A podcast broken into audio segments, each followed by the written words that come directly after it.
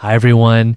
A little note before we jump into this episode. Across the nation and the world, there are so many important conversations happening about race and racism in the US, especially about blackness and anti blackness.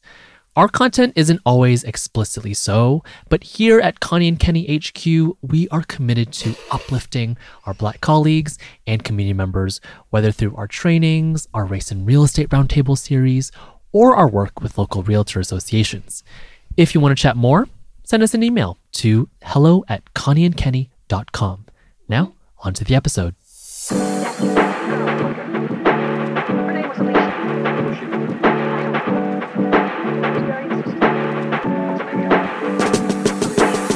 Hello, and welcome to the Thoughtful Realtor podcast. We're your host. I'm Kenny Gong. And I'm Connie Chung. This is a show for budding real estate agents, whether you're new to the industry or seasoned and refining the fundamentals of your craft. We share practical tools and personal stories with a vision to take our time to give you time, the most valuable resource of all. And today we're talking about how to have difficult conversations because we all have them, right? You're representing buyers and you've got a lending issue. You've already had to extend escrow. Now you've got to extend again, and you're scheduled to call the listing agent in a couple hours. Or perhaps you're representing sellers and their listing has been sitting on the market longer than many other properties. You've hit a slump in the market and you've got to have that conversation about what makes most sense for them to hold out or to do a price adjustment. Difficult conversations are not only inevitable, but they're one of the big reasons you have a job, right? Like they're also a big reason why you're paid so well. Navigating tough conversations with grace is a massive part of your value as an agent. Absolutely. How should you prepare for these kinds of discussions? What do you say and how do you say it? And the big question of all how do you manage expectations and set up the conversation properly so that it goes smoothly or uh, maybe as bump free as possible?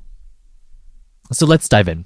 We know we've all had terrible experiences in the past, conversations that went so wrong that you don't even recognize the person, the you that showed up that day in that conversation. So, Connie, spill. What is an example of a conversation for you that went terribly wrong?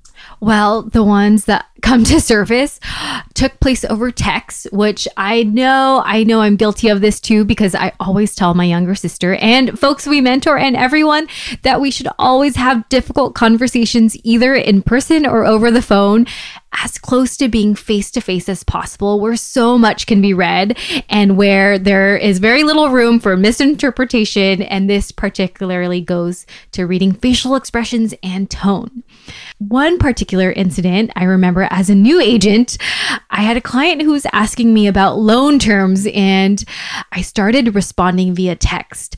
And sharing misinformation. And when I realized that the information I was giving was inaccurate, I had to do a lot of backpedaling and remediate. And it was such a good reminder to one, know my stuff, two, to own up to the mistakes I made, and three, to avoid texting as much as possible when it comes to these kinds of meaty conversations and instead to just pick up that phone and share what I knew and redirect if I needed to for information I did not know.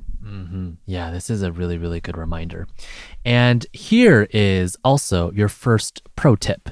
Whenever you have a bad experience of conflict, don't just vent. Like, don't just go back to your office and call a friend and dump your bad experience play by play. You don't want to just hit and run.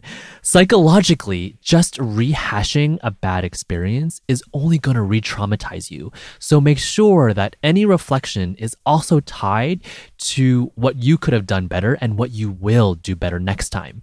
First thing when you're preparing for a difficult conversation is to remember that any worthwhile conversation is about the relationship.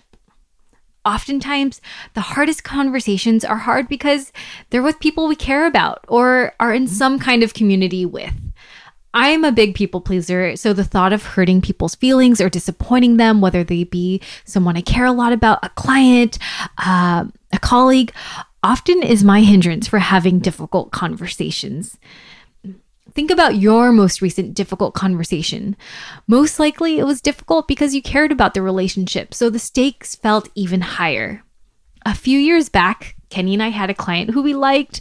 They had great energy, but they just weren't taking our advice or guidance to heart, and it felt like we couldn't help them. And we had been working with them for quite some time. But just saying so felt like a defeat. We cared about this person, but we also knew that if we continued our working relationship, it would hurt the relationship and it would come to a bitter end.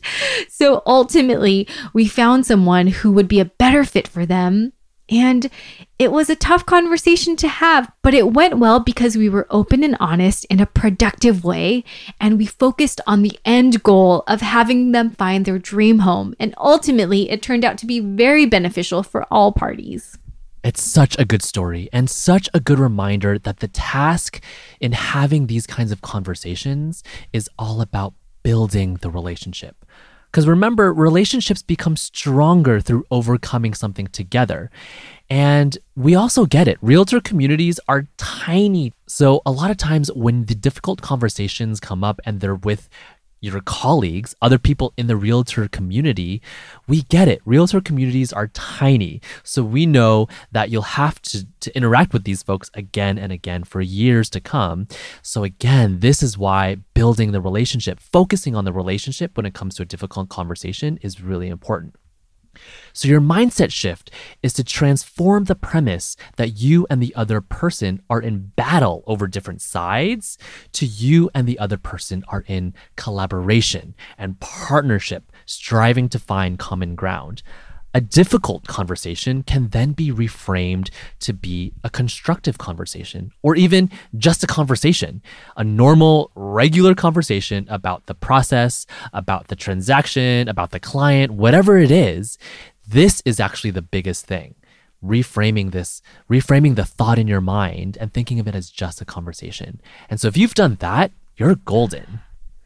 Before the conversation, give yourself some space from the issue at hand to just breathe, to take a step back and think through what the different scenarios may be and to plan and work through them. Make some notes or major talking points that you want to get across, or perhaps write a script if you think that will be most helpful to you. Be flexible with how you're going to respond, or perhaps have some bullet points in how you'll respond if need be. During the conversation, ask questions rather than assume anything.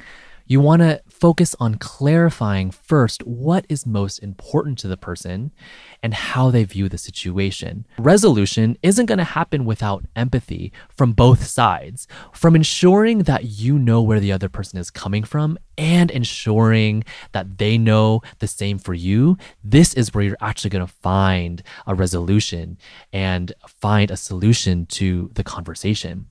And also remember that empathy is not about being a pushover either. Asking questions doesn't mean that you're diminishing your point of view at all. Empathy isn't about playing the victim, it's simply about hearing what someone is saying, understanding where they're coming from. And this is also all about being courageous. This is about being honest and fair and being courageous, honest, and fair to yourself as well as to the other person. So take your time listen and slow down because you don't need to rush these conversations. And in fact, when you rush them, that's when things can get really muddled. The way that you pace the conversation is crucial. When you keep things slow, pausing before you talk, it really helps because this gives you the chance to respond thoughtfully and with full intention. Oftentimes, the other person will adjust and modulate their responses to you and your mannerisms. So, this is an opportunity for you to really set the tone. Then it's all about listening to the other person, addressing the issues head on, and that's when you're able to find resolution. Validating the other person with a, I hear you, I hear that, but only doing so, only saying that if you really mean it. If you're putting the other person in a difficult spot, offer something in return, provide alternatives or other options. Helping the other person see a way out or through the circumstances is how ultimately you will succeed in having a really thoughtful, intentional, difficult conversation. Yes, it's certainly helpful when you're having difficult conversations to have some solutions so it doesn't feel like either party is stuck in a corner and has to be defensive to fight back. Giving options and alternatives and solutions definitely gives a way for both parties to move forward in a productive and helpful way afterwards, again, reflect, reflect, reflect. What went right in that situation? What could have gone better? What do you want your next interaction with the other person to be like? And honestly, I sweat whenever I think about these tough conversations, these difficult conversations. But with everything that we talked about today, with having a process, having these reminders, and just keeping them in mind, I sweat a whole lot less. So they're really, really helpful and can make sure that you're going about these conversations with a plan and with thoughtfulness and with intention, and ultimately, again, to build the relationship. And that's where the power is. And like with everything, the more challenging conversations you have, the easier they become. And so we encourage you to practice, practice, practice what we shared and to go into these challenging or difficult or tough conversations with the mindset that you're only going to come out stronger because of it. Mm-hmm. Yes. So, our task for you today is have a difficult conversation and tell us about it. yeah. It could be with a family member, it could be with a client, a colleague, an agent on the other side of a transaction. These are good daily practices for us to be in. Yes. And again, you're building relationships. That's all it is. It's about the relationship. So there you have it. Thank you so much for tuning in today for another episode of The Thoughtful Realtor. If you haven't already, please hit that subscribe button and leave us a review. If you have a friend or a colleague who might benefit from this episode, please share because we're all about spreading the love. And if you want more, go to our website, connieandkenny.com, for resources and to sign up for our email newsletter, where you'll get our best, most personal stuff to inspire your personal and professional life. Follow us on Instagram at Connie and Kenny and let us know what you loved most about this episode. Until next time. Bye. Bye.